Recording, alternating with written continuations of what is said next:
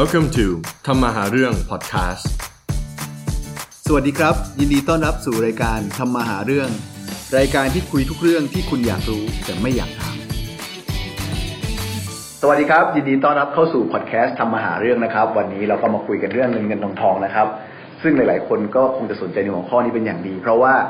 ในชีวิตประจำวันเราคงเรียกไม่ได้เกี่ยวกับเรื่องของเงินใช่ไหมครับแต่วันนี้เรามาพูดเรื่องของการออมครับ ในการออมเงินก็มีหลายวิธีนะครับ ไม่ว่าจะเป็นการซื้ออสังหาริมทรัพย์นะครับ ไปลงทุนในทอง หรือแม้กระทั่งฝากธนาคาร แต่วันนี้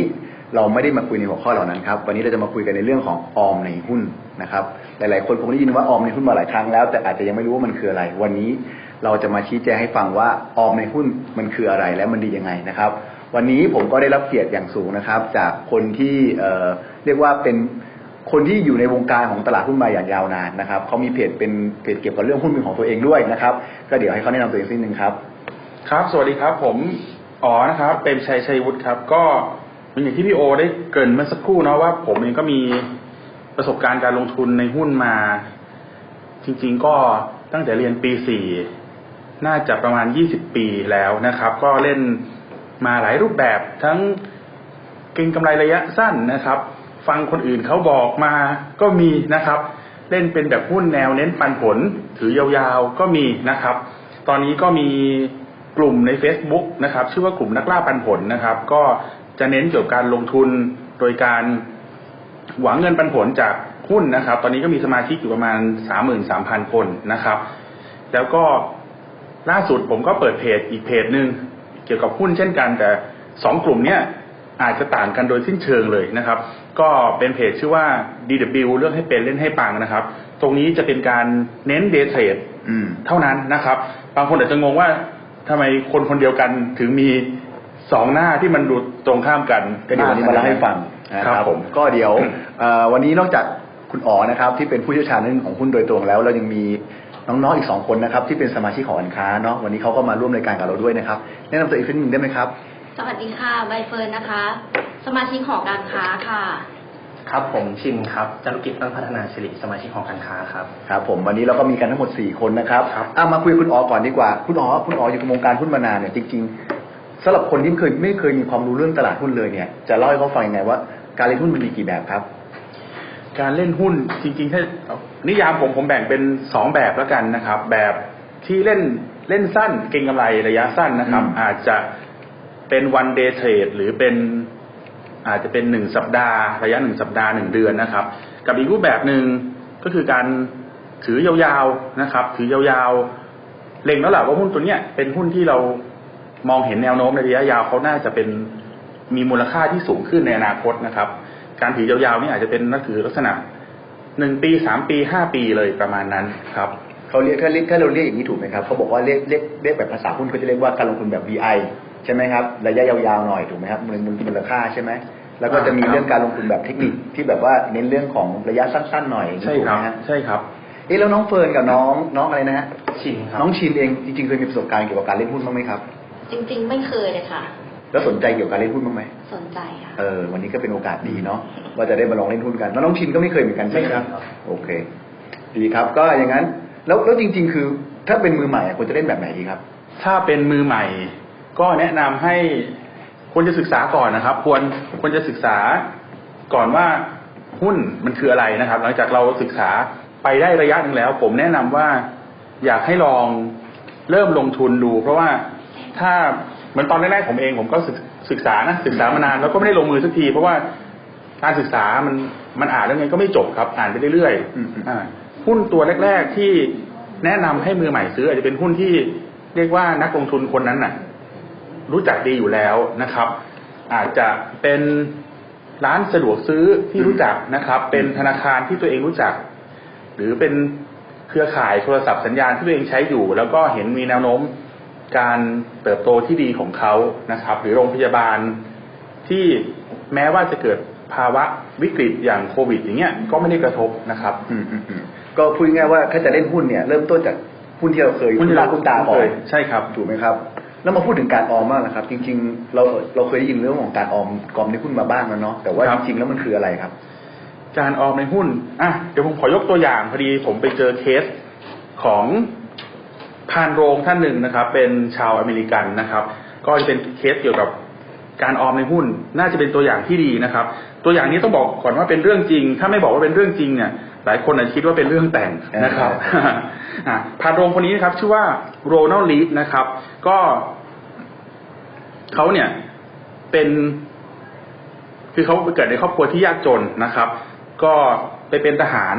ในสงครามโลกครั้งที่สองนะครับ แล้วก็ปลดประจำการมานะครับ หลังจากนั้นก็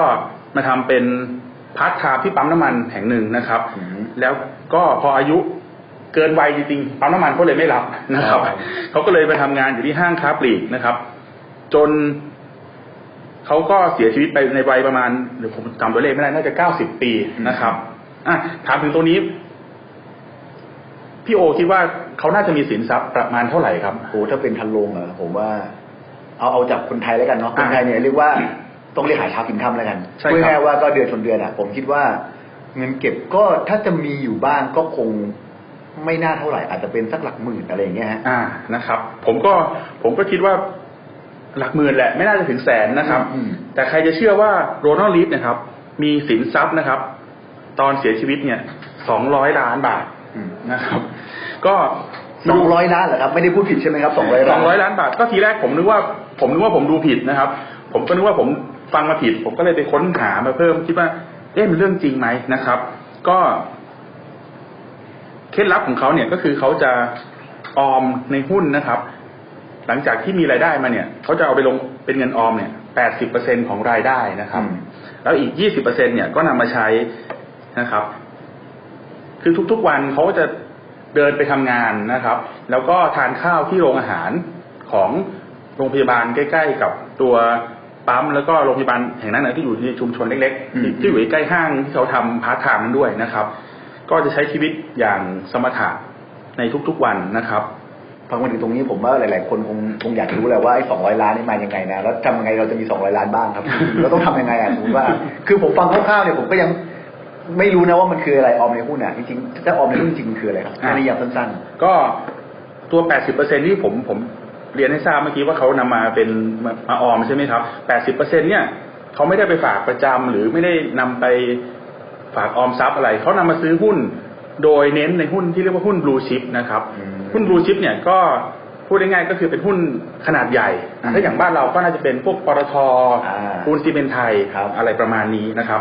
เขาก็จะซื้อหุ้นแบบเนี้ยเอาเงินทยอยสะสมซื้อทุกเดือนนะครับอืมเงินเดือนออกก็ซื้อทุกเดือน ซื้อสะสมไป ก็เป็นมูลค่าหุ้นเนี่ยมันก็เติบโตขึ้นไปเองด้วยนะครับ มีทั้งเงินปันผลทั้งมูลค่าที่มันเติบโต มันก็ต่อยอดทบต้นกันไปครับๆจริงๆ ผมก็เคยมีเพื่อน เพื่อนบางคนนะครับ ที่เคยคุยกันไปคร่าวๆเขาบอกว่าอย่างนี้เขาบอกว่าจริงๆเนี่ยเขาเองก็มีการออมในหุ้นนะ แต่ผมไม่รู้มันเรียกว่าออมในหุ้นหรือเปล่านะครับแต่ว่าเพื่อนบอกว่าทุกๆเดือนเนี่ยเขาก็จะแบบว่าตัดเงินเดือนเขาส่วนหนึ่งอาจจะห้าสิบเปอร์เซ็นต์เนี่ยครับเอาไปซื้อในกองทุนเอ่อเพื่อที่จะเอาไปลดหย่อนภาษีอย่างนี้เรียกว่าการออมในหุ้นไหมครับ อย่างนี้ก็เรียกว่าการออมในหุ้นเหมือนกันครับอ่าโอเค แสดงว่าการเลือกออมในหุ้นเนี่ยก็นอกจากการเลือกซื้อแบบหุ้นที่มันเขาเรียกว่า blue chip เนาะ blue chip นี่จริงๆหลายๆคนที่ไม่ได้เล่นหุ้นอาจจะไม่เข้าใจอือฮึครับ blue chip มันก็คือหุ้นที่มีสถานะทางการตลาดที่ค่อนข้างใหญ่ มี market cap ค่อนข้างใหญ่ครับ แล้วก็เขาเรียกว่าราคาค่อนข้างจะ stable อย่างนี้ได้ไหมก็ค่อนข้างค่อนข้างใกล้เคียงนะครับ ราคาก็ค่อนข้างจะ stable แหละอืมถ้าไม่เจอวิกฤตจริงๆอ่าถ้าไม่เจอวิกฤตจริง ๆ นะครับอืมก็ราคาจะค่อนข้างนิ่งนะครับ อืมก็เขาก็เขาก็ก็คือแบ่งแบ่งซื้อซื้ออย่างนี้เรื่อยๆอย่างนี้ถูกไหมฮะ ใช่ครับคุณโรนัลดีเขาใช้วิธีทยอยสะสมซื้อทุกเดือนเมื่อเมื่อมีเงินได้มาครับ อืม แล้วเขาเขาเขาก่อนเขาจะได้สองเวลานเขาเขาเขาทำใช้เวลานานไหมคุณโดนัลด์รีดเนี่ย ก็ประมาณ 20 ปีครับ อ๋อยี่สิบปี ซึ่งรายได้เฉลี่ยของอาชีพพานโรงในในสหรัฐอะนะครับ ก็จะประมาณปีละ 9 0 0แสนบาท เก้าแสนบาทฮะถ้าถามว่า20ปีใช้แบบ ไม่กินอ่าอะไม่กินไม่กินไม่ใช้เลยนะครับ ก็ยังจะได้แค่ไม่ไม่น่าถึง20ล้านอะปีเนาะอะโอเคกลมๆสักยี่สิบล้านอะอะอะไม่น่าถึง20ล้านอ่าแต่ปรากฏว่าเขาได้ตัวหุ้นเนี่ย มันทวีค่าขึ้นมาเอง ทั้งทั้งจากภาวะเศรษฐกิจของสหรัฐในตอนนั้นที่เป็นขาขึ้นนะครับ แล้วก็ได้จากตั้งจากเงินปันผลของหุ้นขึ้นมาด้วยนะครับอืม ก็ประมาณจากแสถ้าเสียว่า20ล้านเนาะเขามีประมาณ200ล้านใช่ไหมครับ ก็ประมาณเท่าสิบเท่าสิครับบเท่าก็คือพันเปอร์เซ็นต์1,000%ถูกไหมถูกครับเออโอ้คงไม่มีธุรกิจอะไรที่จะวางแผนลงทุนแล้วจะได้ผลตอบแทนดีขนาดนี้ครับอะแล้วทีนี้ถ้าเกิดสมมติว่าอย่างผมเองเนี่ยเข้าใจว่าน้องๆเองก็ไม่เคยมีปัญหามีประสบการณ์เรื่องหุ้น แล้วอย่างคนที่ไม่เป็นมือใหม่เนี่ยเราอยากจะเริ่มออมในหุ้นเนี่ยต้องทำยังไงบ้างครับอ่าก็อาจจะใช้ย้อนย้อนกลับไปเมื่อกี้ใช่ไหมครับ ที่อาจจะแนะนำเรื่องของหุ้นตัวที่ เรารู้จักนะครับ รู้จักเป็นอย่างดีก่อน แล้วเราก็มองเห็นว่าเขาน่าจะมีอนาคตไปข้างหน้าอืมได้ดีนะครับ อาจจะใช้เงินออมเงินเก็บจากเงินเดือนเนี่ย สักห้าเปอร์เซ็นหรือสิบเปอร์เซ็นอย่างที่พี่โอบอกก็ได้นะครับ เมื่อกี้ที่แนะนำว่าเพื่อนพี่โอเนี่ยใช้ทยอยซื้อใช่ไหมครับ แต่ผมก็ไม่อยากให้นำไปลงในหุ้นตัวเดียวกัน อืมตลอดนะครับ อย่างเช่นเดือนแรกสมมติว่าซื้อ PTT นะครับอืม เดือนถัดไปคุณอาจจะไปซื้อ KBank นะครับอืมเดือนถัดไปห้าเปอร์เซ็นของคุณอาจจะไปซื้อปูนซีเมนต์ไทยก็ได้นะครับ เพราะว่าความเสี่ยงมันจะได้ถูกกระจายออกไป จะได้ไม่ต้องกระจุกอยู่ที่หุ้นตัวเดียวครับ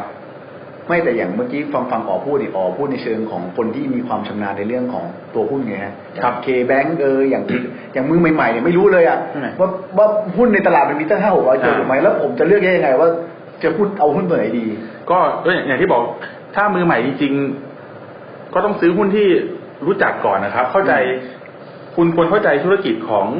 หุ้นตัวนั้น อืมอย่างพอสมควร ถ้าอย่างอย่างอย่างพูดถึงธนาคารเราก็น่าจะพอนึกออกว่ารายได้ของเขาก็คือจากค่าธรรมเนียมใช่ไหมครับ แล้วก็การปล่อยดอกเบี้ยกู้ยืมเงินกู้ใช่ไหมครับ ก็พอเรามองธุรกิจเขาค่อนข้างทะลุอย่างเงี้ยเราก็จะได้นำมาวางแผนถูกว่าเออภาวะ ที่ดอกเบี้ยขาขึ้นนะเออธนาคารก็น่าจะได้เปรียบนะ อะไรประมาณนี้ครับ อืมเอาแล้วสมมุติว่าผมไม่มีความรู้เงี้ยครับอย่างกองทุนเนี่ยถือว่าเป็นทางเลือกหนึ่งไหมที่การที่แบบว่าแทนที่ผมจะต้องเอาเงินไปซื้อหุ้นเป็นรายตัวเหมือนที่เหมือนที่อ๋อบอกใช่ไหมครับ เราไปซื้อแบบกองทุนอย่างนี้ได้ไหมหรือว่าอะไรอย่างเงี้ย กองทุนก็เป็นก็เป็นทางเลือกที่ดีสำหรับมือใหม่เหมือนกันนะครับ เพราะว่าจะได้เป็นการลดระยะเวลาในการที่เราต้องมานั่ง ค้นหาว่าเราควรจะต้องซื้อหุ้นตัวไหนดี ตัวไหนจะเหมาะกับเรานะครับ แล้วก็ข้อดีของการซื้อกองทุนเนี่ย ตอนที่เราซื้อเนี่ย ก็จะมีที่ปรึกษาอืมมีเจ้าหน้าที่มาให้คำแนะนำด้วยว่ากองเนี้ยความเสี่ยงสูงต่ำมากน้อยขนาดไหนเหมาะกับเราไหมนะครับเขาก็จะมีแบบประเมินให้เราทำถ้าเราอายุเท่านี้เงินเดือนเท่านี้ การศึกษาเท่านี้เราควรจะรับความเสี่ยงได้ในระดับไหนนะ ครับอ๋อโอเค ตอนแรกผมกำลังจะถามอ๋อว่า เอ๊ะแล้วอย่างกองทุนมันมีเยอะแยะเหมือนกัน เราจะเลือกยังไง ครับเมื่อกี้พอดีอ๋อก็เลยตอบมาพอดีครับว่าเอ่อก่อนจะเลือกกองทุนเขาจะมีแบบแบบแบบให้ทำแบบประเมินแบบประเมินใช่ครับทำใช่ไหมใช่ครับซึ่ง พอทำแบบประเมินเสร็จเขาก็จะรู้ว่าเราอะเป็นนักลงทุนประเภทไหน ใช่ครับ ใช่ไหมฮะ แล้วก็ค่อยๆเอาเอ่อประเภทของนักลงทุนที่เราต้องการเนี่ย ไปเลือกซื้อกองทุนที่เหมาะกับเราอย่างนี้ใช่ไหมฮะใช่ครับใช่ครับ ซึ่งก็จะมี advisor แบบมามาบอกเราเหรอว่าเราควรจะซื้อตรงไหนตรงไหน ผมไม่แน่ใจเรื่องของความเสี่ยงนะ น่าจะมีเจ็ดหรือแปดระดับอืมอย่างสมมติว่าผมเลือกความเสี่ยงของผมออกมาเป็นระดับห้าครับนะครับแปดนี่คือสูงสุดนะครับ ผมเป็นระดับห้าเขาก็จะให้ผมซื้อได้ไม่เกินระดับห้าอืมอืมนะครับอืมระดับห้าอาจจะเป็นการลงทุนในประเทศอะถ้าถ้าเป็นระดับแปดเนี่ยคือ อาจจะเป็นการลงทุนในต่างประเทศ ซึ่งมันมีความเสี่ยงเยอะนอกจากภาวะเศรษฐกิจแล้วยังต้องเรื่องของอัตราแลกเปลี่ยนด้วยอะไรเงี้ยครับอืมคือผมก็ถ้าผมตอบถึงได้แค่ห้าเนี่ย เขาก็จะให้ผมซื้อกองทุนในแค่ความเสี่ยงระดับห้าเท่านั้นอ๋อครับเอ้ยเมื่อกี้เห็นอ๋อพูดเรื่องของกองทุนต่างประเทศด้วย ครับ แสดงว่าจริงๆ ถึงเราอยู่ในประเทศไทยเราซื้อกองทุนต่างประเทศได้ไหมฮะได้ครับได้ครับก็ หลาย ๆ กองทุนรวมก็จะมีหน่วยลงทุนที่นำไปลงทุนในต่างประเทศแทบแทบทุกกองทุนเหรอครับ แล้วจริง ๆ กองทุนที่ที่เป็นลักษณะที่เรียกว่าไม่ได้ลงทุนในหุ้นแต่เป็นลงทุนในในเชิงของเขาเรียกว่าอะไรนะเอ่อ currency ก็คือเอ่ออัตราแลกเปลี่ยนมันมีไหมเออ currency นี่ผมไม่แน่ใจนะอืมถ้า currency เพียวๆ อันนี้ไม่แน่ใจจริงเข้าใจๆนะครับ อ่า แต่อาจจะมีพวกตราสารหนี้รวมไปถึงอาจจะเป็นทองคำอืมน้ำมันนะพวกนี้พอจะมีอยู่ครับแล้วเรื่องความเสี่ยงอะเพราะคนเราเวลาจะออมเงินเนาะส่วนใหญ่ก็จะแบบว่าต้องการความปลอดภัยเป็นหลักใช่ไหมเพราะว่าต้องถือว่าเป็นเงินที่เอาไว้ใช้ยามจำเป็นอะไรเงี้ยอ่าฮะแล้วครับแต่ว่าคนเวลาเราฟังเรื่องหุ้นหุ้นจะบอกว่า หุ้นเนี่ยคือเล่นการพนันเอออ่าไปเสี่ยงไปโดนตึกตายอะไรก็ว่ากันไปอะไรเงี้ยเออนั่นจริงอืม ๆมันมันยังไงฮะถ้าเป็นเรื่องของการออมในหุ้น การออมในหุ้นก็ ถ้าตั้งใจว่าให้มันเป็นการออมเนี่ย ผมก็อยากให้ซื้อหุ้นในที่มันความเสี่ยงค่อนข้างต่ำอะ อยากให้คุณประเมินออกมากองทุนอย่างเงี้ย คุณก็ควรจะเล่นสักควความเสี่ยงไม่เกินระดับสามระดับสี่อืม นะครับ แม้ว่ามันอาจจะรีเทิร์นน้อยนะครับ แต่มันก็ค่อยๆโตนะครับ ไฮริสมันก็ไฮรีเทิร์นไปด้วยนะ ครับอืมอืมแล้วน้องๆของเราครับฟังไปแล้วเป็นยังไงบ้างเรื่องของการออมในหุ้นฟังแล้วมีความรู้สึกอยากลงทุนบ้างไว้ขนาดไหนครับ ก็คงต้องเริ่มเริ่มดูก่อนนะคะแล้วก็ค่อยๆเก็บประสบการณ์ไปอืมถ้าไม่ลองคงไม่รู้ เดี๋ยววันนี้ก็จะเก็บความรู้ที่พี่อ๋อแนะนำมาไปใช้ดูค่ะ ดีครับ ก็วันนี้ก็ถือว่าได้ความรู้ประสบน้องน้องน้องอะไรโทษทีน้องชินน้องชินน้องชินมีอะไรจะเสริมเพิ่มเติมไหมครับเกี่ยวกับเรื่องของการออมในหุ้นถามที่อ๋อว่าในสถานการณ์แบบเนี้ยครับ ระหว่างเล่น เล่นสั้นกับเล่นยาวที่ว่าออมในหุ้นเนี่ยครับ จากประสบการณ์ที่ผ่านมาควรจะเลือกลงทุนแบบไหนดีครับ อืมจากสถานการณ์ที่ที่น้องชินถามมานี่น่าจะเป็นเรื่องของโควิด ใช่ไหมครับ เรื่องโควิดนะครับ หลังจาก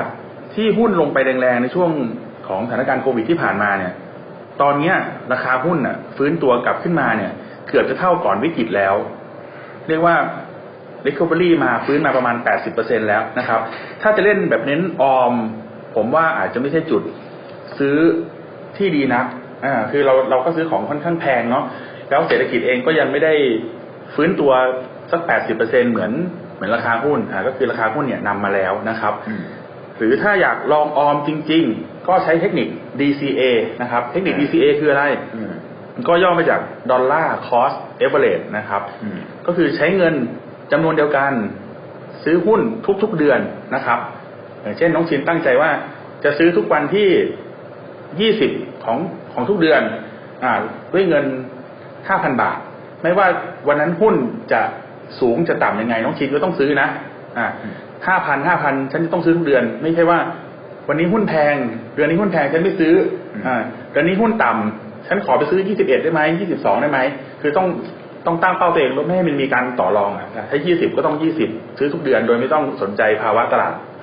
ณะนั้นว่าเป็นอย่างไรครับอืมนี่คือวิธี DCA ครับอืมครับคนนี้มาถามสุดท้ายคำถามสุดท้ายเนาะคือว่าอ้าวผมออมหุ้นไปเยอะๆคำถามต่อไปคือ แล้วผมจะถอนเมื่อไหร่ดี ถอนเมื่อไหร่ดีเอออะถอนเมื่อไหร่ดีก็ อันนี้ผมพูดเป็นเป็นเรื่องแง่ของเป็นหุ้นรายตัวก่อนดีกว่าอืมนะครับ